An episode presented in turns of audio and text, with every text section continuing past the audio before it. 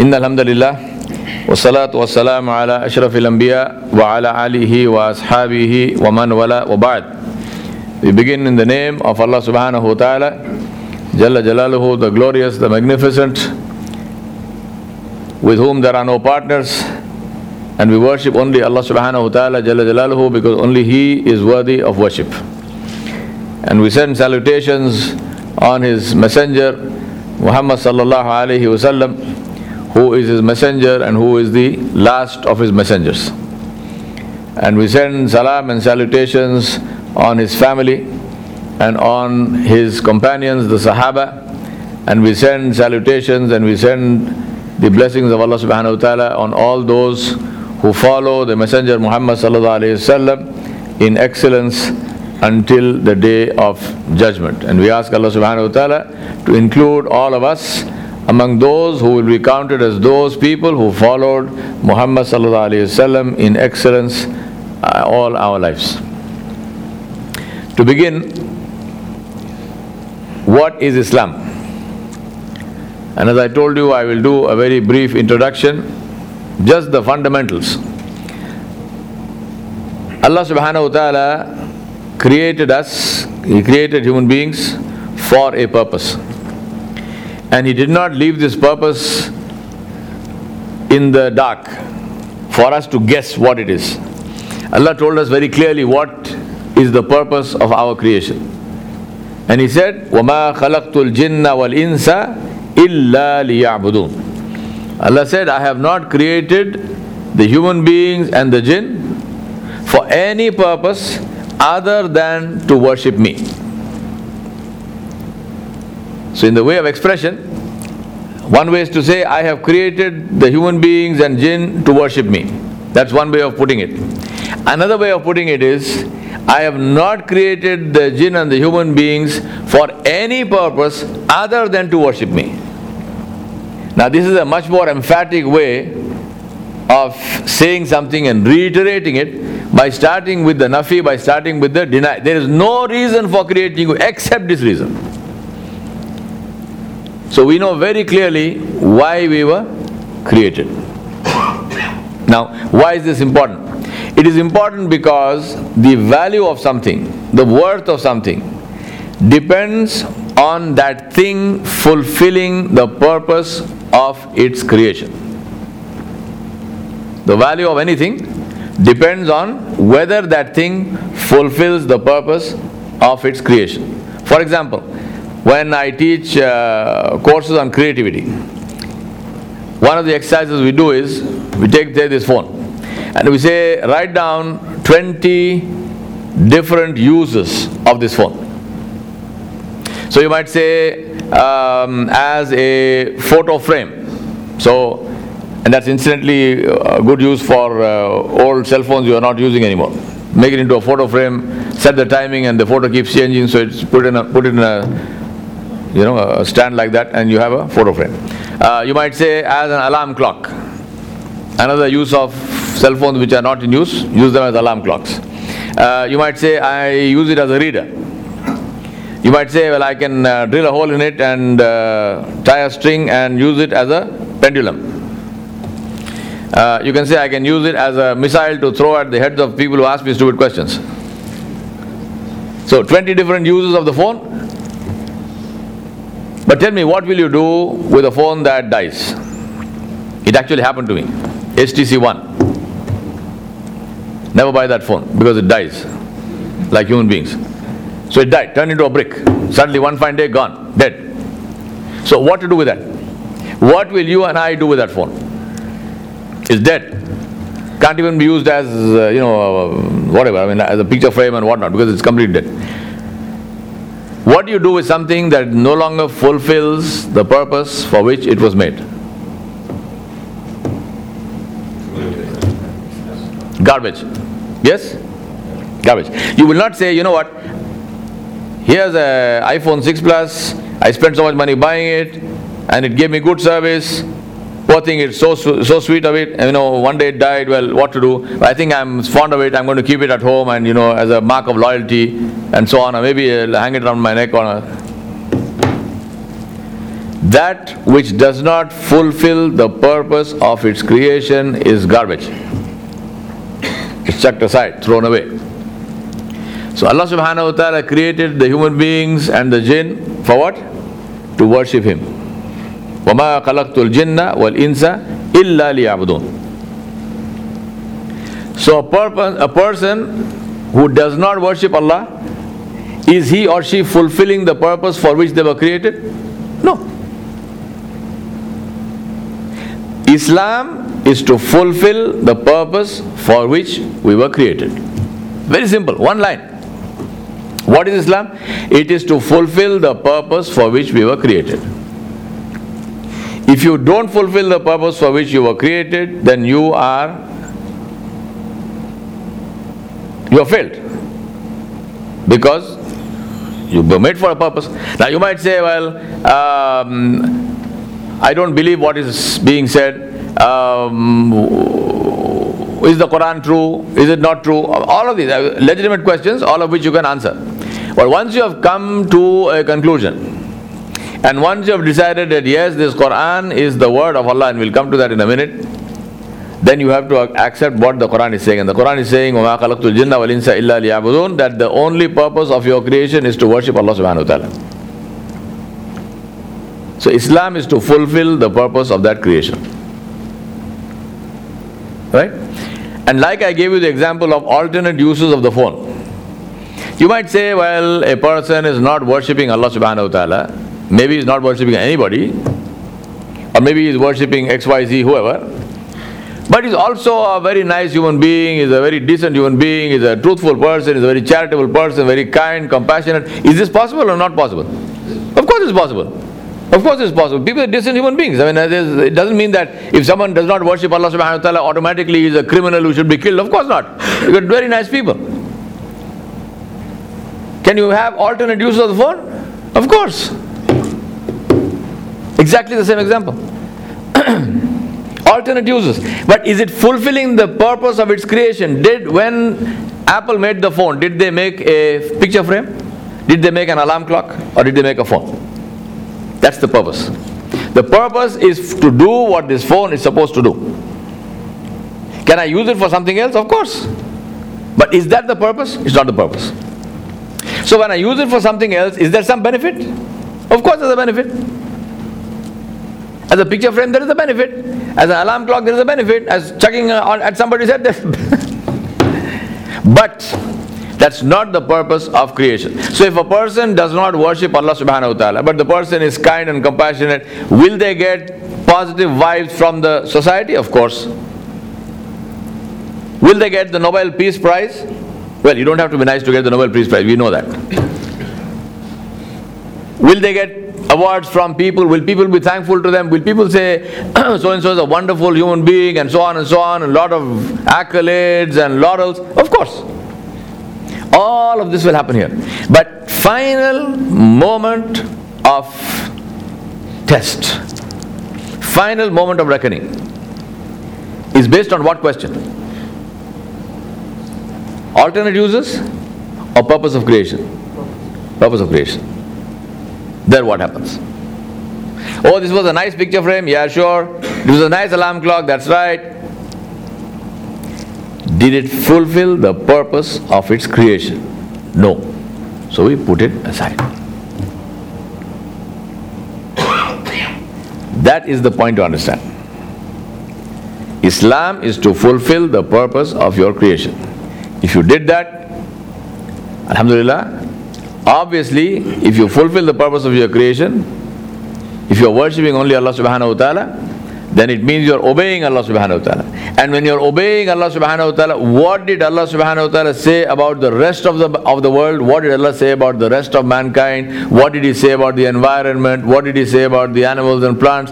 What did He say about how you should deal with people? What did He say about how you should be truthful or you should tell lies? What did He say about how you should be kind or compassionate? What did He say about murder and not murder? What did He say about so many things in life? Do you do all that or no? Of course.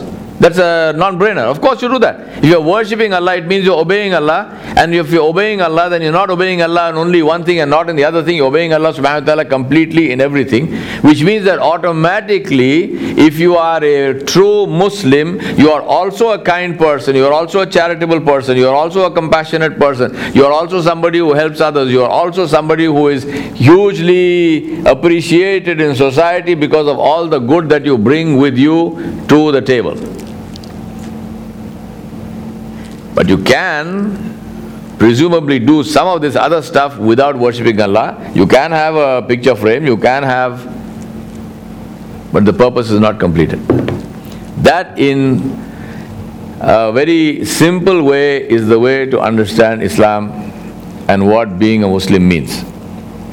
Now, how can one fulfill this purpose of worshipping only Allah and worshipping Allah only? These are two separate statements. Worshipping only Allah meaning that we don't worship anyone other than Allah. And if we say, I only worship Allah or worship Allah only, it means that I do not do anything other than worshipping Allah. وَمَا خَلَقْتُ الْجِنَّ وَالْإِنسَ إِلَّا لِيَعْبُدُونَ means both. That Allah is saying that I have not created you for any purpose other than to worship me. Meaning that I have created you to worship me alone. And I have created you so that you will only worship and not do anything else. So now we have apparently a problem.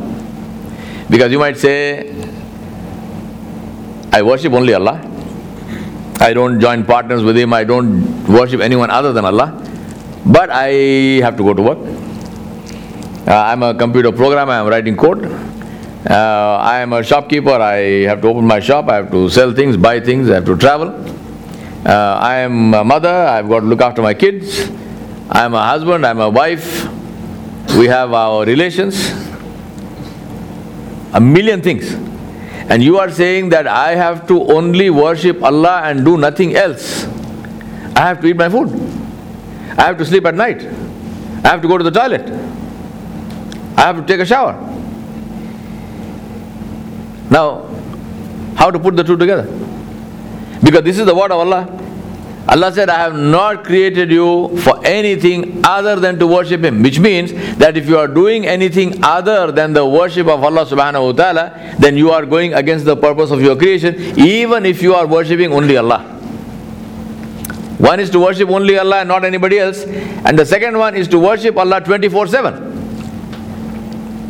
Every waking moment of your life. So two separate things, but these are two are connected. So you might say, I'm not worshipping anyone other than Allah, but how can I worship Allah subhanahu wa ta'ala 24/7 from, every waking moment?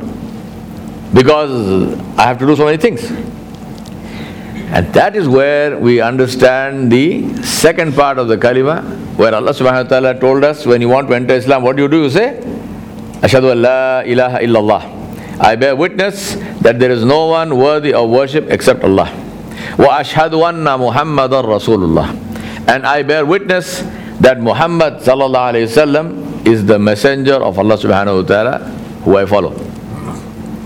The second part of the kalima helps us to understand this 24/7 worship of Allah. Which is that if you live your entire life according to the way that Rasulullah sallallahu alayhi wasallam, the messenger of Allah Muhammad sallallahu alayhi wasallam lived his life, then every action will be counted as an action of worship. And what did the Prophet sallallahu alayhi wasallam say? He said, Innamal amalu bin niyat. He said the worth of the deed is based on its intention. So now, I am worshipping Allah, we came here, we prayed, Salatul Dhuhr. So, the worship of Allah subhanahu wa ta'ala in the form of Salah is finished. Now from here I go home. I enter my house, I say Bismillahir Rahmanir Raheem. I enter in the name of Allah subhanahu wa ta'ala, who is the most merciful, who is the most gracious. So the entry into my house is worship. I meet my wife, I meet my children, I meet my family, whoever is in the house, I smile. The smile is sadaqah, it is worship. I sit down to eat my food. I say Bismillah. I begin in the name of Allah. I sit with the intention that I am going to eat so that Allah gives me strength, so I can do some good work, I can worship Allah subhanahu wa ta'ala and so on. With this intention, I eat halal food, earned in a halal way. This is worship. Your eating, your food is worship. Actual worship for which Allah will reward you. And so on and so on and so on. Every single action, including, and this is a hadith, Rasulullah sallallahu alaihi wasallam said to the Sahaba, he said, when you are with your wife in the sexual relationship, he said, Allah will reward you. So the Sahaba said, Ya Rasulullah, we are with our wives in the sexual relationship for our own pleasure. Will Allah reward us for that? Allah will actually... does it become worship? Is Allah going to give me a reward for that? Rasulullah sallallahu alaihi wasallam said, if you entered into that kind of relationship with a woman you were not married to, would Allah punish you or not? They said, yes, of course. That is fornication. That is adultery. Allah will punish me. So he said, then if you are doing it within the boundaries of the Sharia, with only your wife and not some other woman, then should Allah not... is it not justice that Allah must reward you? Because if you go outside this, Allah is going to punish you. So if you stay within it, Allah will reward you. So this is Islam. The following of the Sunnah, which is what we call the way of life of Rasulullah sallallahu alaihi wasallam, makes every action of a person, every single action. Going to work is worship. Doing work in the office is worship. You're doing work in the office. You're doing it to please Allah, not to please your boss. So now when you have a customer call, what do? You scream at the customer? No, you're working with Allah subhanahu wa ta'ala. You scream at the customer, maybe they record the conversation, maybe they don't, maybe you can fog it. But Allah is seeing. So I am talking to my customer to please Allah, not to please my boss, or because the conversation is being recorded for quality purposes. I don't know why they record them, because the quality is lousy anyway. But you're doing it to please Allah subhanahu wa ta'ala. Then you take a break. You take a break for lunch or tea or whatever it is, and you also want to do your salah. You quickly do your salah. The break is half an hour. You do not take a break for 31 minutes. Half an hour breaks 30 minutes. Exactly 30 minutes you are back in your seat. Your friends are hanging out by the coffee machine. They are hanging out by somewhere. They have gone out to have a smoke or whatnot. You say, first of all, I don't smoke. Smoking is haram. Second thing is, coffee machine is not part of my job. I am being paid for a certain amount of work. My income has to be halal. Allah subhanahu wa ta'ala is watching. If I take the time out from my work time and use it for my personal time, then I have to answer to Allah.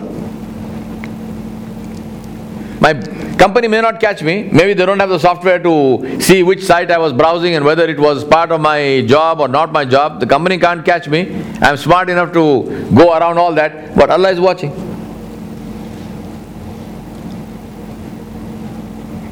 We had people, one of my shuyukh, one of my teachers, his father, Sayyid Sulaiman Nadwi Rahmatullah Alayh, used to carry, in those days no computers and so on, so they wrote by hand. He used to carry two fountain pens in his pocket. One fountain pen he would use for official work. The second fountain pen he would use if he had to write a personal letter. He would not use the ink of the office for his personal letter. So he said, this is not official work. My work, my letter, I will use my pen. Ink which I pay for, not the company's work. People were this particular. Why? Because they are working to please Allah. They are not bothered about the people. They are working to please Allah. Now when you are working to please Allah, what kind of service will you give? Superlative service. Rasulullah sallallahu alaihi wasallam said, give more to the customer. He said, when you are weighing, give more. He didn't say give exactly, he said give more.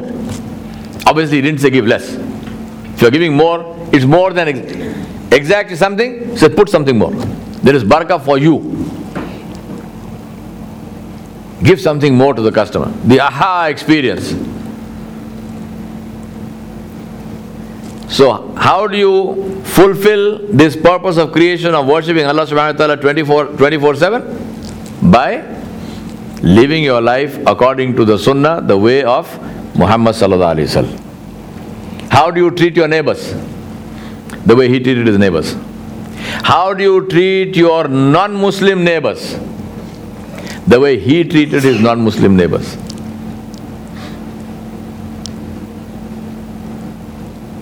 Abdullah bin Mubarak, one of the great scholars of Islam, he heard that his neighbor was selling his house, and his neighbor was a Jewish guy. And then somebody came and told him that this neighbor has jacked up the price. He is quoting twice the market price. So Abdullah bin Mubarak said, why is he quoting twice the market price? So then a prospective customer came and he said to the man, he said, this house is nice, I would like to buy the house, but the market value is so much and you are asking for double the price. Why is that? I mean, what's the premium? He said, do you know who my neighbor is? He said, who's your neighbor? He said, my neighbor is Abdullah bin Mubarak. He said, if you want to be the neighbor of Abdullah bin Mubarak, you must pay this premium. So when Abdullah bin Mubarak rahmatullahi heard this, he went to the neighbor. He asked him, he said, why are you selling the house? He said, I need the money. So Abdullah bin Mubarak said, I will give you the money. You stay here. I like you as a neighbor. He said, I'll give you the money. Take the money. But I want you as a neighbor. So please stay here as a neighbor. So how are Muslims supposed to treat their non-Muslim neighbors? In such a way that the non-Muslim neighbor says, I want you as my neighbor. I don't want anybody else. Please come and stay here. Because of you, there is barakah. We like this atmosphere in this place because of you. Because you are a Muslim. I'm not saying to you that this is how Muslims are living today. There are, alhamdulillah, there are good people everywhere. But by and large, we get a lot of bad press. I'm also not saying that all the bad press is true. But obviously, when there is a lot of smoke, there has to be some fire. So some of it is definitely true. We can't deny that. And that's why it's very important to recalibrate ourselves and say, am I really a Muslim? Because being a Muslim is not only wearing a turban and having a beard and praying. No, no, no. These are only outward signs. This also should be there, alhamdulillah. Because these are outward signs, that's how you are recognized as a Muslim. Alhamdulillah, very good for you. But if Islam ends with that, then it's a tragedy, because that's not Islam. Islam is in your speech, Islam is in your actions, Islam is in your dealings, Islam is in how you drive your car, Islam is in how you treat people, Islam is in how you treat your subordinates, your superiors, your employers, your employees, your neighbors. This is Islam. And this is the greatest dawah of Islam. The greatest preaching of Islam is not by talking. It's not by distributing pamphlets. It's definitely not by arguing and debates. It is by demonstrating the beauty of Islam. What is the best way of selling a perfume? Tell me. If I have the best perfume in the world and I have it in a beautiful crystal bottle which is hermetically sealed, and I'm selling you this perfume, and I'm telling you all the fantastic qualities of this perfume. Is that the best way to sell the perfume? Well, at the most, what are you seeing? You're seeing the bottle. And you're seeing some liquid of some color in the bottle, yes? What is the best way to sell perfume? Exactly. The smell of it. Just open the bottle. Open the bottle. Let the guy get a whiff of it. You don't have to talk anymore. You do not need to talk anymore. You let him smell it. That is Islam, and that is dawah. Let people smell the fragrance of Islam. Because if your Islam stinks, nobody will want it, no matter how much you talk about it. So I must look at myself and say, does my Islam stink? Or does my Islam have the fragrance which Islam is supposed to have? Because if it is stinking, then it's not perfume. Can't be Islam, because Islam is supposed to have a perfume. It has supposed to have a fragrance. So if somebody comes and says, you know what, this is Islam. You say, no, only the bottle is Islam. Inside is not Islam. Inside is something else. Because it's stinking. It can't be stinking. This is not Islam. Because Islam is supposed to have a fragrance. How can Islam stink? And that's the reason for recalibrating. Allah subhanahu wa ta'ala, somebody asked me, what is the USP of Islam? Unique sales proposition. What is the USP of Islam? What is it that differentiates Islam from everything else? And I said to him, the USP of Islam is the direct connection between the creator and the creature, between the Rabb and the Abd, between the Lord and his slave. Direct connection. There is no one in between. There is no priest, there is no pujari, there is no ayyar, there is no Nambutri, there is no Chaturvedi, there is no nobody. In between, no one. You are the creature of Allah. Allah made you for Him, and you talk to Him. This is the beauty of Islam. Communicating directly with Allah subhanahu wa ta'ala. And that is the reason why Allah subhanahu wa ta'ala began His book with this. With introduction to Himself, with speaking about His connection with His slave, and then telling the slave what to ask Him for. Where Allah subhanahu wa ta'ala began in His name. Bismillahir Rahmanir Raheem. Alhamdulillahi Rabbil Alameen Ar-Rahmanir Raheem Maliki Yawm al-Din Iyyaka na'budu wa Iyyaka nasta'in Ihdina Siratal Mustaqim Siratal ladhina an'amta alayhim غير المغضوب عليهم ولا الضالين آمين. Surah Al-Fatiha, the first surah of the Qur'an, a surah which is a rukun, which is a pillar of the Salah, a surah that we recite in every rakat of every Salah, without which the Salah is not valid. And Allah subhanahu wa ta'ala began that surah in His name. In the name of Allah, the most beneficent, the most merciful. Bismillahir Rahmanir Raheem. The first ayah of Surah Al-Fatiha, which you must recite, not necessarily loudly, but you must recite, because without that the Surah Al-Fatiha is incomplete and your salah is invalid. So be very clear about this.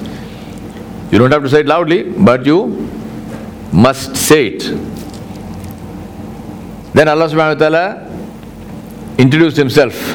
Alhamdulillahi Rabbil Alameen. All praise and all thanks is for Allah subhanahu wa ta'ala, who is the creator and sustainer of all that exists. All that we know and all that we don't know. All the forms of life that we know and all the forms of life that we don't know.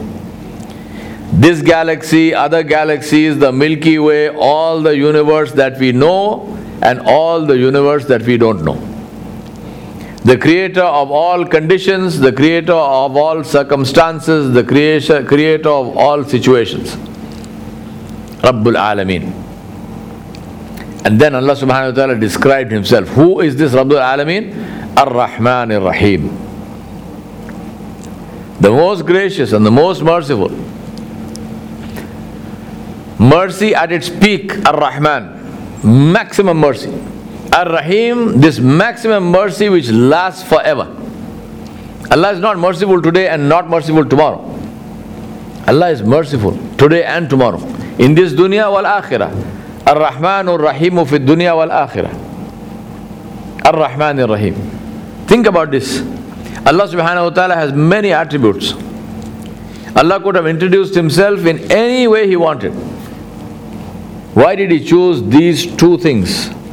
Talking, the first thing that He's doing when He's introducing Himself is talking about His mercy. And His mercy which has no boundaries. How do you thank somebody who's so merciful that He opens the discussion with reminding you of His mercy? And that's why shukr of Allah, thanking of Allah subhanahu wa ta'ala, is the root of all goodness. Ar-Rahmanir Raheem. And then Allah subhanahu wa ta'ala reminds us of the destination that you and I will all face one day. And what is that destination? The Day of Judgment. Maliki Yawm al-Din. Who is Allah? The one who owns that day. The one who is the master and the king of that Day of Judgment. Malik, the owner. Malik, the king of the Day of Judgment, Yawm al-Din. And then Allah subhanahu wa ta'ala talks about His relationship with us. And Allah says, say this, Iyyaka na'budu wa iyyaka nasta'in. Oh Allah, I worship only you, and I ask for help only from you. Iyyaka na'budu wa iyyaka nasta'in. I worship only you, and I ask for help only from you. Now think about this. Why is this important? Put yourself in a worldly situation. Supposing you have to go to say the chief minister of this state. Supposing you have to go to the chief minister of this state to ask for a favor, and you are from Andhra, you're not from Telangana, then what is the first thing you will do? You will wear a pink,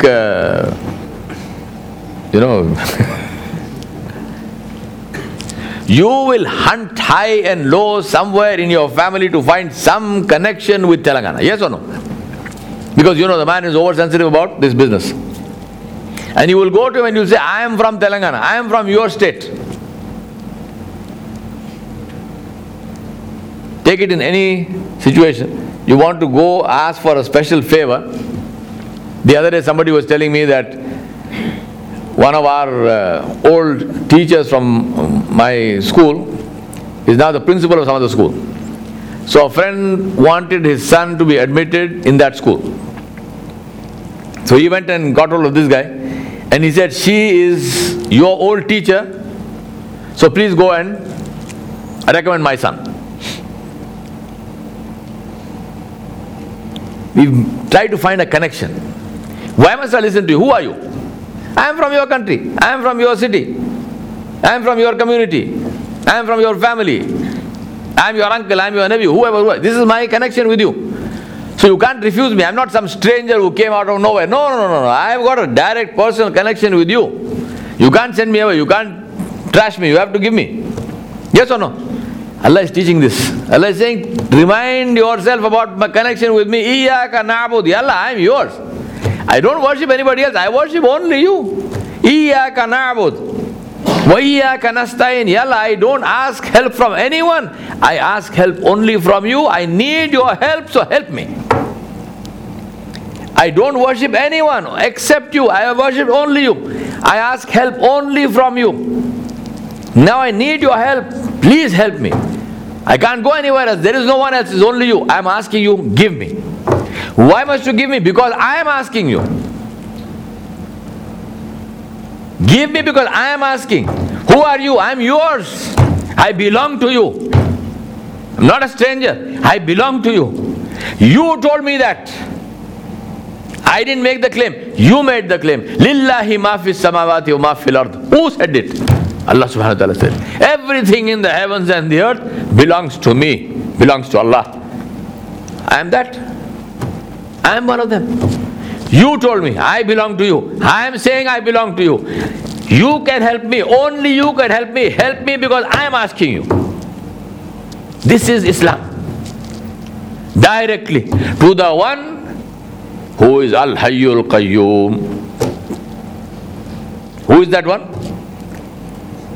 Allahu la ilaha illa huwa al-Hayyul Qayyum.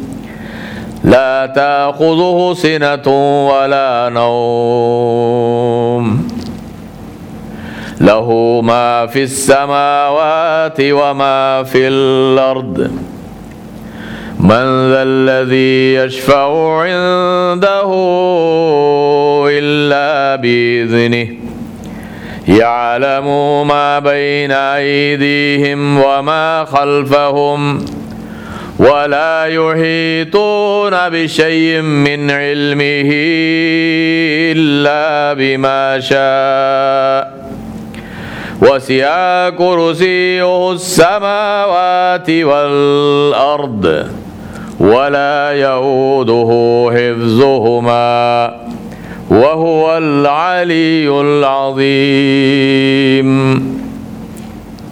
Who is this one? Iyyaka na'budu wa iyyaka nasta'in, the only one I worship and the only one who I ask help from. Who is this one? Allah subhanahu wa ta'ala said, Allahu la ilaha illahu. Allah, there is no one worthy of worship except Him. Al-Hayyul Qayyum, the one who is always living, and the one who is Qayyum, who exists and who protects. Al-Hayyul Qayyum, the one who was never created by anyone else. He always existed and He will always exist. La ta'khudhuhu sinatun wala nawm. He is the one who doesn't sleep. He is the one who doesn't wink. He is the one who doesn't even blink. Allah subhanahu wa ta'ala is addressing our anxieties in His introduction. Allah can introduce Himself any way He wants, but He's addressing our anxieties. What is the anxiety? The anxiety is, yeah, I know you are alive, but I don't know, maybe right now your attention is somewhere else. I know you are alive, but maybe you fell asleep, maybe you were tired. And this is incidentally the Christian Aqidah, that God was tired on the seventh day, so He rested. But Allah is saying, no, God doesn't get tired. He is God because He doesn't get tired. We worship Him because He is not like us. He is not a superhuman. He is Allah. He is not like me, only bigger and stronger. No. He is Allah. Laysa kamithlihi shay'un wa huwa as-sami'ul basir. Allah said, Allah is not like anything in creation. No comparison to Allah subhanahu wa ta'ala. لا تأخذه سنة ولا نوم له ما في السماوات وما في الأرض. Everything in the heavens and the earth, everything created belongs to Him only. Who do you belong to? Allah. Who do I belong to? Allah. Who said that? My claim or His claim? His claim.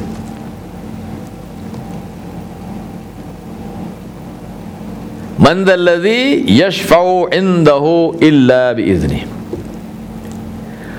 Who is it that can intercede with Allah without His permission? This is referring to asking for help other than Allah. Who is it that can intercede with Allah? Who can intercede for you? Who can make sifarish for you? Who is somebody who can recommend you? Who is somebody who can say anything for you without the permission of Allah? Nobody. People can do that only if they are permitted. And inshallah, it's our aqidah that Rasulullah ﷺ will be the first one to be permitted. And of course, there will be others. Man alladhi yashfa'u indahu illa bi'izni ya'lamu ma bayna aydihim wa ma khalfahum. He knows what will happen and what happens to His creatures in the world, and what will happen to them in the hereafter. He knows what is happening to us. He is aware, real time. And He is aware of what's going to happen to us in the hereafter. And no one can encompass His knowledge, but He knows what all of us know. And no one can take from His knowledge except what He gives. So everything we know, all the science, all the technology, all kinds of knowledge, all the philosophy, all the literature, all everything is from Allah alone. There is no such thing as secular knowledge. This is one of the oxymoronic statements that is, or phrases that is used. It's a secular teaching, secular learning. There is no such thing. There is no secular knowledge. All knowledge is from Allah.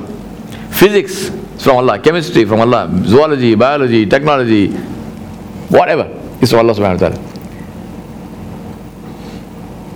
So Allah is saying, no one can take from His knowledge except what He gives. And then Allah subhanahu wa ta'ala says, وَسِيَا كُرْسِيُّ السَّمَاوَاتِ وَالْأَرْضِ. His kursi. And these are terminologies of the ghaib. We only know what Allah has told us. And the kursi is translated variously as a footstool and so on. It's not the arsh, it is not the throne of Allah subhanahu wa ta'ala. So it's something less than the throne. This, wasiya kursiyu samawati wal ard, this thing which is less than the throne of Allah, the kursi, extends over all creation, over the heavens and the earth. So what of the throne of Allah? And then Allah subhanahu wa ta'ala says, وَسِيَا كُرْسِي السَّمَاوَاتِ وَالْأَرْضِ وَلَا يَعُودُهُ حِفْظُهُمَا وَهُوَ الْعَلِيُّ الْعَظِيمُ. And Allah subhanahu wa ta'ala does not feel any fatigue. He does not feel any tiredness guarding and preserving His creation. Me, you, everything. Allah guards us, Allah preserves us, Allah helps us. You fall sick, you get the flu, you catch a cold, and you say, I caught a cold. Do you know how many types of cold there are? Do you know how many millions of kinds of viruses there are? You caught only one. How about you catch all of them? Who protects? Who preserves? Were we taking precautions? I'm taking precautions from cold number this one? No. What comes has to come because Allah has written it. But all that does not come, we don't even take it into account. We don't even know that. Allah does not feel any fatigue, any tiredness in guarding and preserving. وَهُوَ الْعَلِيُّ الْعَظِيمُ. And He is the Most High and He is the Most Great. This is Allah subhanahu wa ta'ala jalla jalaluhu. This is the one who said, about to whom we said, Iyyaka na'budu wa iyyaka nasta'in. So you are not asking for help and you are not worshipping someone who is less in any way. You are worshipping the one beyond whom there is nothing, the greatest one. Then Allah taught us what to ask. You establish the connection. I am yours. Give me. Give you what? Ihdina Siratal Mustaqim. O Allah, guide me to the right path, to the straight path, to the path of righteousness, to the path of steadfastness. The path which leads to you. Why? Because that is the purpose of creation. We have not created the human beings and the jinn for anything other than to worship us. And what is that path? That path is the path of steadfastness. Siratul Mustaqim. Ihdina Siratal Mustaqim. O Allah, guide me to the path of steadfastness. Now that I establish my connection with you, what must I ask? Imagine Allah is teaching us to ask. Allah could have said, ask for wealth and good health and ask for a good life. Nothing wrong with any of this. Most welcome. Please ask for all of this. Good children. You can ask for any of these. But is any of this the most important thing? If there was only one thing to ask, what would you ask? And that's what Allah is teaching us. Ihdina Siratal Mustaqim. Ask Allah anything you want, but this one thing you ask Allah subhanahu wa ta'ala. The most important thing, guidance. What is the most important thing? Guidance. Because when we go before Allah subhanahu wa ta'ala, we want to be rightly guided. We don't want to land up on the day of judgment and then discover that we were not on the right path. Because then nothing can be done. This life is the life of action. This life is your examination hall. Just imagine this. It's very easy for us to examine. All of us have been through exams. So you got your hall ticket in your hand, which was your day you were born. You came into the examination hall. Now you're sitting here writing exam. Once the bell rings, examination is over. Now you go into the next hall and you're getting the readouts on the terminals. And you see your name, passed, fantastic, brilliant. You see your name, failed. Oh my God, now what can I do? What can I do? Exam is over. No, can I go back in there and rewrite the exam? No. There's no one in there, it's gone. That hall does not exist anymore. Exam is finished, everyone is gone home. You can't go back in there and rewrite the exam because now you discovered you failed. No. The time to pass or fail is here and now. And that's why I told you, today is the most important day of your life. Why? Because this is the only day you have. So make it the best day of your life. One of the teachers of Islam, one of the scholars, he said, if two of your days are alike, then you have failed. If 2 days are the same, if yesterday and today are the same, then you have failed because you're not trying. Today must have been better, should be better than yesterday, and tomorrow must be better than today. Otherwise, you are failing. If 2 days are alike, Ihdina Siratal Mustaqim.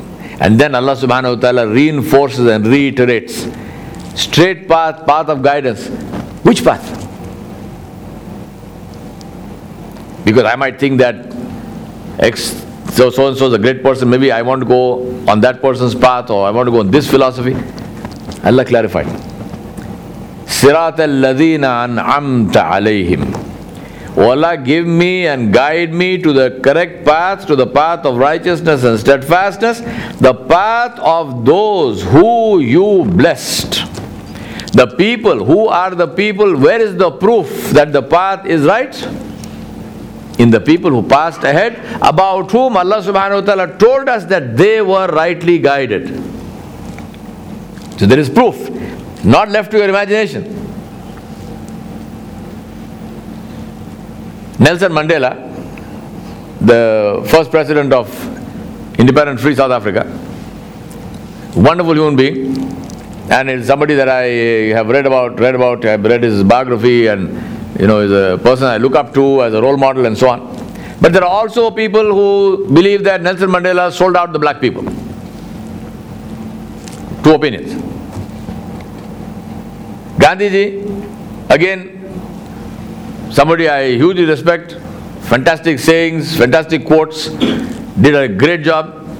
But there are a lot of other people who think that Gandhiji sold out India and Indian independence.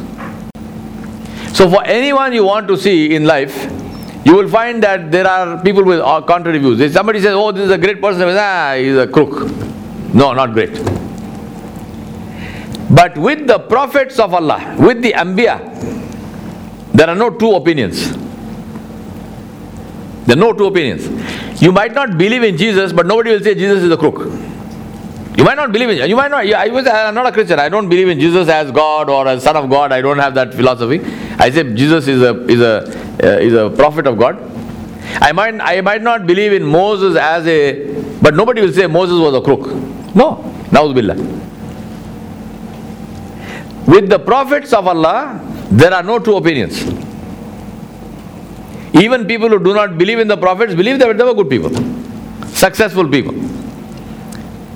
An'amta alayhim, who Allah subhanahu wa ta'ala gave inam to, who Allah subhanahu wa ta'ala rewarded and blessed. And who are those people? Allah subhanahu wa ta'ala said, Anam Allahu alayhim minan nabiyyin wa siddiqeen wa shuhada wa salihin. First of them, the nabiyyin, the prophets of Allah. And among those prophets of Allah, Allah subhanahu wa ta'ala mentioned one of them specifically, and he said, you are on this path. Which path? Siratal Mustaqim. Specifically. Yasin wal Qur'an al Hakim innaka laminal mursaleen ala Siratal Mustaqim. Allah subhanahu wa ta'ala mentioned and called Rasulullah sallallahu alaihi wasallam by one of his names, and Yasin. And Allah subhanahu wa ta'ala said that you are by the Qur'an al-Hakim. Allah is taking an oath by his kalam. Innaka laminal mursaleen. Verily and truly you are among the prophets. Ala siratul mustaqim. And you are on this sirat al-mustaqim. So when we are saying ihdina sirat al-mustaqim, what is the dua you are making? Oh Allah, put me on the path of Muhammad sallallahu alayhi wasallam. And then Allah subhanahu wa ta'ala once again re-emphasizes غَيْرِ الْمَغْضُوبِ عَلَيْهِمْ, not on the path of those who incurred your anger, whoever they are. Anyone who is doing something which brings about the anger of Allah, oh Allah, don't put me on that path. Don't let me be somebody who does that. I don't want to incur your anger. غَيْرِ الْمَغْضُوبِ عَلَيْهِمْ وَلَا الضَّالِّينَ. And don't put me on the path of people who are misguided. They may be doing good things. There may be somebody who says, I love God very much. So what am I doing? I'm dancing naked in the streets and I'm singing ballads. I'm singing, And people say, oh, Majzoob. He's gone crazy in the love of Allah. Well, he's gone crazy. We can see that. But I don't know what he went crazy about, because crazy behavior is not Islam. Ihdina Siratal Mustaqim, Siratal Ladheena an'amta alayhim, ghayril maghdubi alayhim waladdallin. This is Islam. We speak directly to Allah subhanahu wa ta'ala. And the hadith of Nabi sallallahu alayhi wa sallam, the hadith of Qudsi, narrated by Abu Hurairah radiallahu anhu, where he said Allah subhanahu wa ta'ala responds to each of these ayats. When you say Alhamdulillah Rabbil Alameen, Allah subhanahu wa ta'ala says, Hamdani abdi, my slave has praised me. And when the slave says Ar-Rahmanir Raheem, Allah subhanahu wa ta'ala says, my slave has recognized the fact that I am Rahmanur Rahim. And he said, Malik Yawm al-Din, Allah subhanahu wa ta'ala said, my slave recognizes the fact that he will come before me on the day of judgment, that I am the owner of the day of judgment. Iyyaka na'budu, iyyaka nasta'in, Allah subhanahu wa ta'ala says, this from this moment onwards, it is between my slave and me, and I will give him whatever he asks. And then Allah, we say, Ihdina Siratal Mustaqim, oh Allah, give me guidance. And Allah said, Allah will say then, this is between me and my slave, and I have given him what he asked.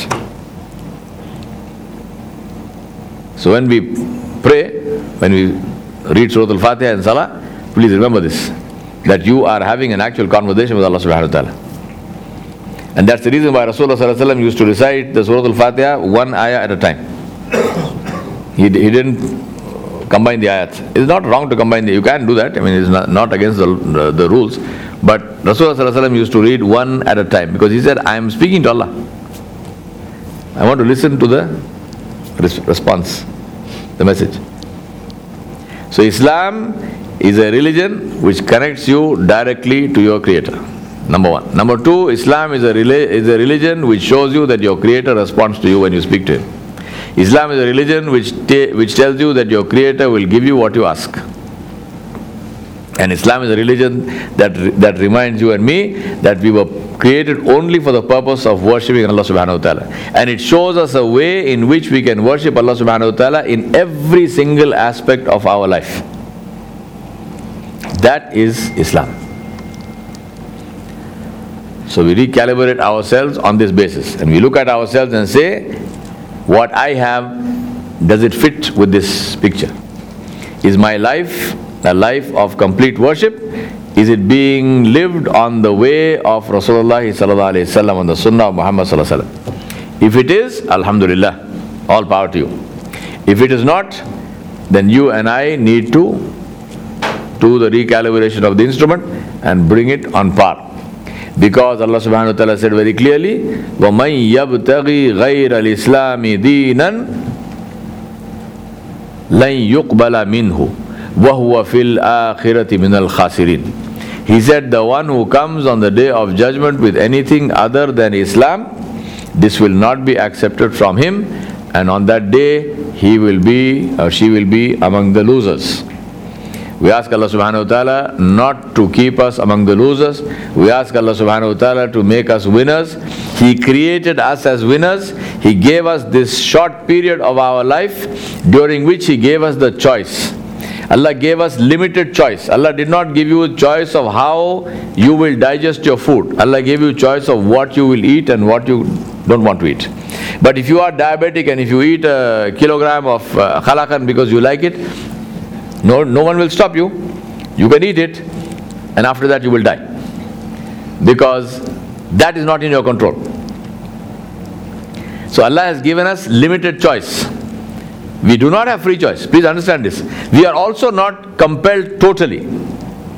Allah has given us choice. The choice is to choose between right and wrong. And Allah did not leave that for us to guess and decide what is right and wrong according to our wishes. Allah gave us that law. This is what happened to other religions, and that is the reason why prophets after prophets kept coming. For example, the same religion, Islam, it is our belief that Islam is the original religion which came from day one. But what happened to Islam happened because of what happens to most things over time. People take them and people alter them to suit themselves. So take for example the Jewish people. The religion that Musa alayhi salam, that Moses brought, was what? Islam. But the first thing they did was, when Musa alayhi salam went, Allah subhanahu wa ta'ala called him on the mountain, and when he went away for 40 days, the Jewish people, his people, what did they do? They collected all their gold and they melted it and they made it into a calf. And they started worshipping that. So here you have the religion of Islam, you have the Prophet with you, and you move away from that and you worship an idol which you made yourself. So Allah subhanahu wa ta'ala, and then they did many other things. For example, the book of Allah which is called the Torah, which was the law of Musa alayhi salam, the law of Moses. The Jewish people changed it and they wrote their own book called the Talmud, and they created their own law out of the Talmud.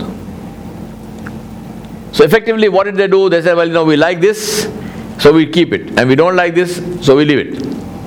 And Allah mentioned that in the Quran. Allah subhanahu wa ta'ala said, Afa tu'minuna bi ba'dil kitabi wa takfuruna bi ba'd. Allah said, are you going to be among those people who take what they like from the kitab, from the book, and they leave what they don't like? This is a sign of arrogance, because here is the book of Allah being given to you, and you are saying, you know what, this piece I like, I'll keep it, the other one you can keep it. This is arrogance.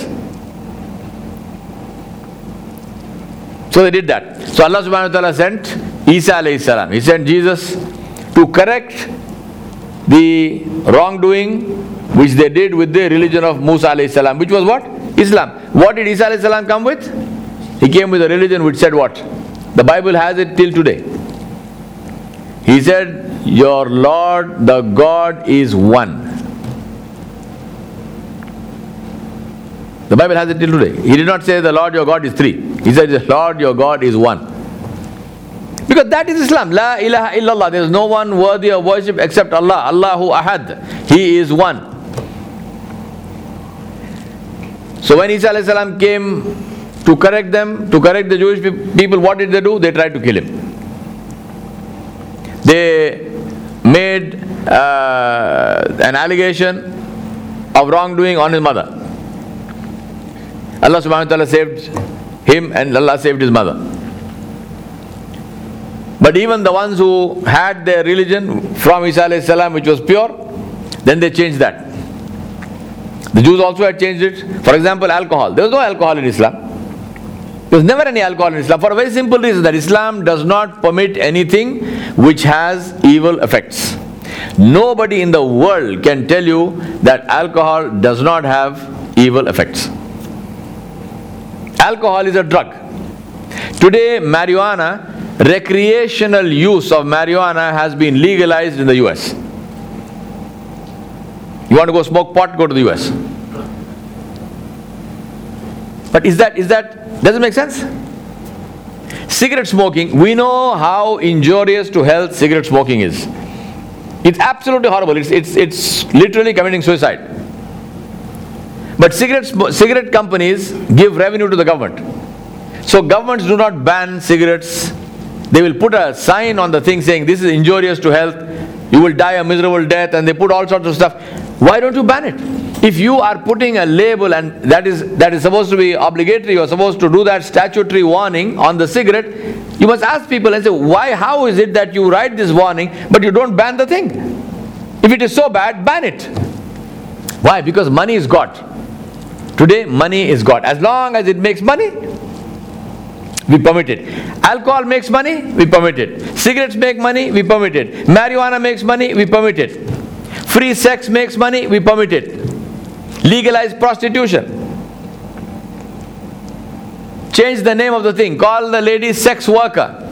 You don't know what kind of desperation drives a woman to that. Believe me, I don't believe that any woman will voluntarily become a prostitute, will voluntarily sell her body. No, I don't believe. This is nonsense. If somebody is saying that, is completely and total nonsense. No woman will ever do that.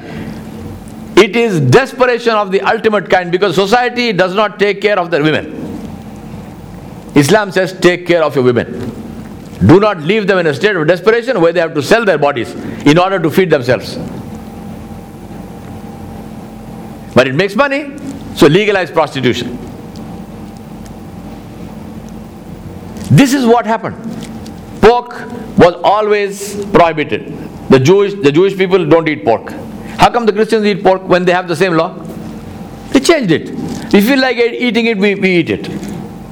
Usury, bank interest, always banned. We legalize it because now we have a banking system, interestingly created by the Jewish people, where it is prohibited in the Mosaic law.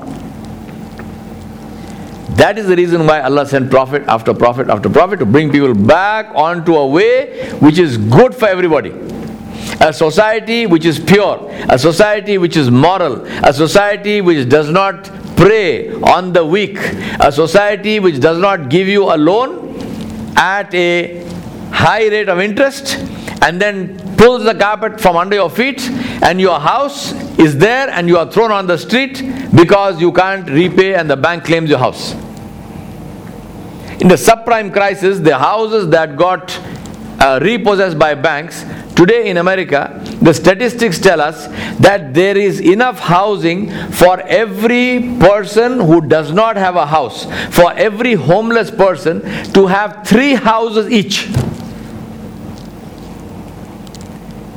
There is enough housing built already in the US for every homeless person to have 3 houses each. Then why are they living on the street? Why are they living in camp caravan parks? Why are they living on the pavements? Because your banking system will not allow that to happen. Your banking system will not allow an honest human being who worked hard to make some money, to pay a deposit, to get a house for his family. He does not allow him to live with dignity. It throws him on the street because he cannot pay your usurious bank rates. Islam says this is haram. This is wrong. You cannot treat people like that. Have a system which takes care of people. By all means make money, but don't make money at the expense of the other person. Tell me what's so wrong about that? What is so wrong about that? What is so wrong about taking care of widows and orphans? That is what Islam is. And that's why prophet after prophet, and then Allah subhanahu wa ta'ala in his own wisdom decided to end that, and he sent Muhammad sallallahu alayhi wasallam as the last and final messenger, after whom there is nobody else. And why is there nobody else? Because Rasulullah sallallahu alayhi wasallam said that the time between me and the day of judgment is very, very close. Now time in the interpretation of Allah subhanahu wa ta'ala is not in terms of days and weeks and months. It's in the terms which Allah knows, can be long, can be short, but that time is very close. As far as we are concerned, when is the day of judgment? When is your day of judgment? The day you die. The day you die. And I will end with that hadith. People would come to Nabi Sallallahu Alaihi Wasallam and they would ask him, Ya Rasulullah, when is the day of judgment? So Rasulullah Sallallahu Alaihi Wasallam used to look to see who was the youngest person in that group. And here it is, my little brother Musa. And Nabi Sallallahu Alaihi Wasallam would look at somebody like that and he would say that if Allah gives him a long life, then the day of judgment would have come for all of you before him.